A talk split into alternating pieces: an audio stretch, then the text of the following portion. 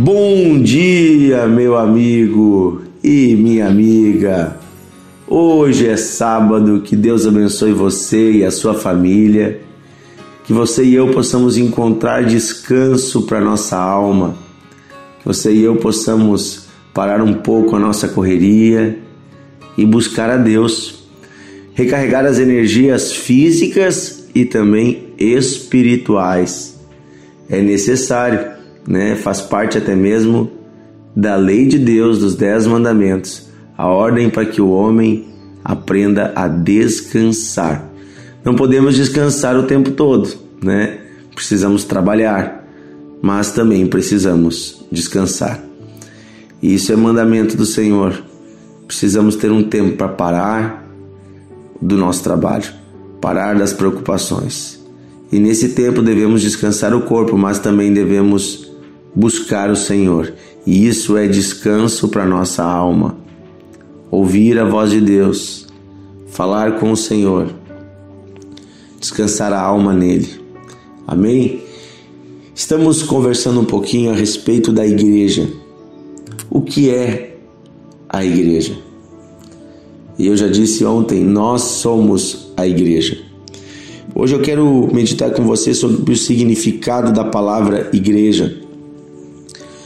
Em Mateus 16, 18, Jesus disse a Pedro: Tu és Pedro, quer dizer pedra, e sobre esta pedra edificarei a minha igreja, e as portas do inferno não prevalecerão contra ela. Aqui Jesus usa pela primeira vez no Novo Testamento a palavra igreja. É interessante que foi uma escolha de Jesus para designar o nome daquele grupo dos seus seguidores, para designar o nome daquilo que ele estaria fundando, ele deu o nome de igreja. E igreja não era uma palavra nova. Igreja, na língua que da época, na língua grega, é eclésia. E eclésia já existia. Esta palavra já existia.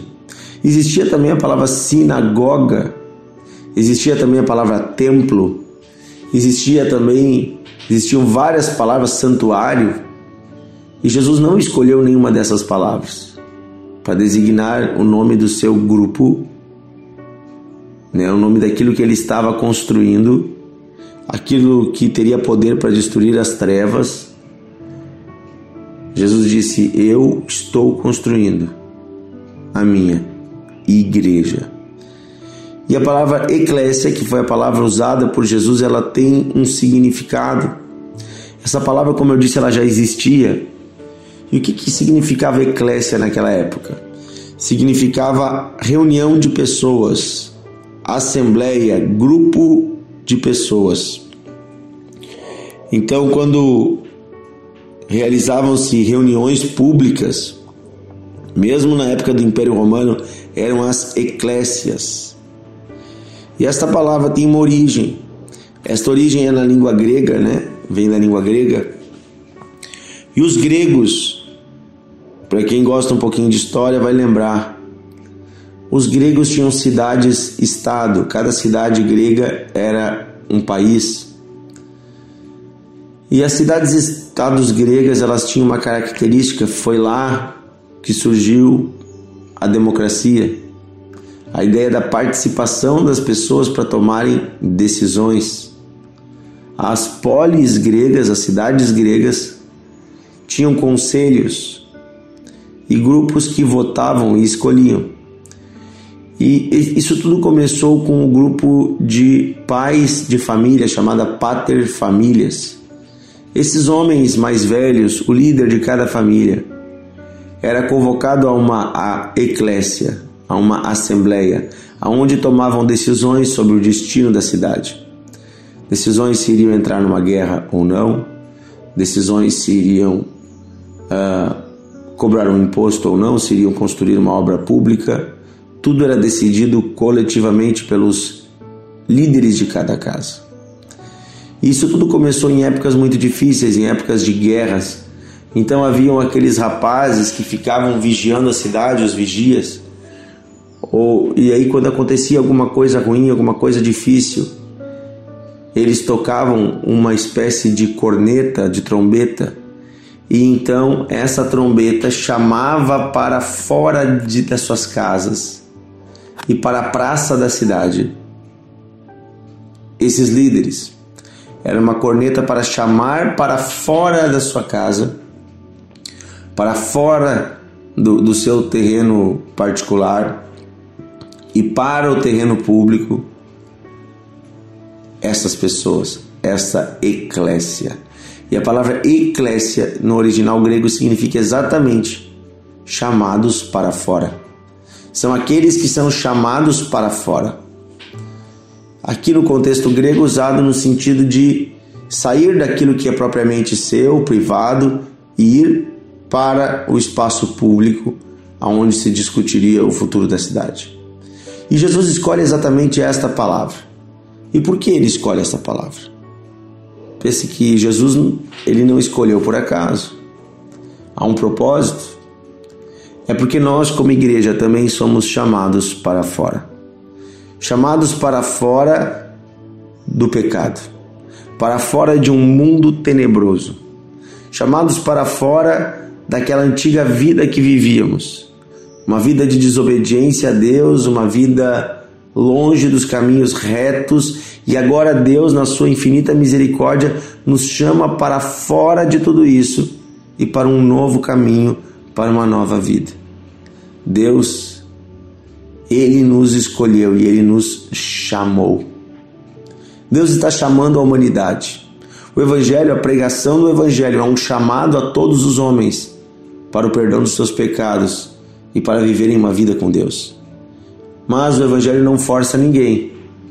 Se alguém ouvindo aquela trombeta não saísse, ficava de fora da assembleia, ficava de fora daquela reunião. Assim como Jesus usou a história das bodas, onde o rei manda chamar né, as pessoas para os seus para essa festa de casamento, né? Mas muitos dão desculpas e não vão. Veja, assim também hoje em dia estão as trombetas estão tocando, as trombetas do Evangelho. Está sendo anunciado na TV, no rádio, nas ruas, individualmente, mas nem todos querem ouvir, nem todos querem obedecer. E está tudo bem, não precisamos forçar ninguém a isso. Mas aqueles que aceitarem, aqueles que saírem para fora, agora se tornam igreja do Senhor. E esta igreja tem um poder sobrenatural na terra. Esta igreja é a mão de Deus neste mundo. Amém? E em Mateus 18, versículo 19 e 20, Jesus diz o seguinte: Onde dois ou três estiverem reunidos em meu nome, ali eu estarei. É interessante que igreja não é apenas uma pessoa chamada para fora, é um conjunto de pessoas é assembleia, é reunião. Para ser igreja, precisamos nos reunir com nossos irmãos. Precisamos nos unir com outras pessoas que têm a mesma fé em Jesus Cristo. E aí nós somos igreja. A igreja não é uma pessoa sozinha no seu quarto orando. Isso é muito bom, isso é ser um cristão e a propósito de Deus nisso, a bênção de Deus para sua oração em casa. Mas Deus diz: Eu quero que você saia da sua casa e vá ao encontro dos seus irmãos. A Bíblia diz que é bom e agradável os irmãos viverem em união. E ali Deus manifesta a sua bênção. É interessante isso. Ali Deus manifesta a sua bênção. Ali aonde? Aonde os irmãos estão unidos em oração. Há coisas que só acontecem quando a igreja se reúne. Quando a igreja se torna eclésia. Há milagres que só acontecem ali. Há curas que só acontecem ali. Há a liberação de profecias, de palavras que só acontecem ali.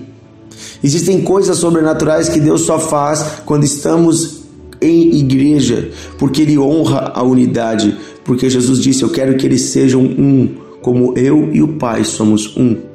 Unidade faz parte do propósito de Deus, porque vai contra o individualismo, vai contra essa ideia onde cada um se isola no seu canto, isso tudo vem do pecado, vem de Satanás. no céu estaremos eternamente unidos com Deus e com nossos irmãos. Amém? Vamos orar. Querido Pai, eu peço que o Senhor resgate no coração da igreja nesses dias o desejo de viver uh, coletividade, de viver em comunidade de amar os irmãos e de repartirmos o que o Senhor nos tem dado de bom, seja a palavra, seja a profecia, seja, Senhor, o louvor, a adoração, seja o ensino, seja o, o, o conselho, o discernimento, que possamos repartir, seja os dons materiais, recursos que temos com os nossos irmãos, que de alguma forma gloriosa o Senhor nos reúna. Senhor, uh, desfaz esse sentimento de individualismo no meio da igreja, cria um sentimento de comunidade.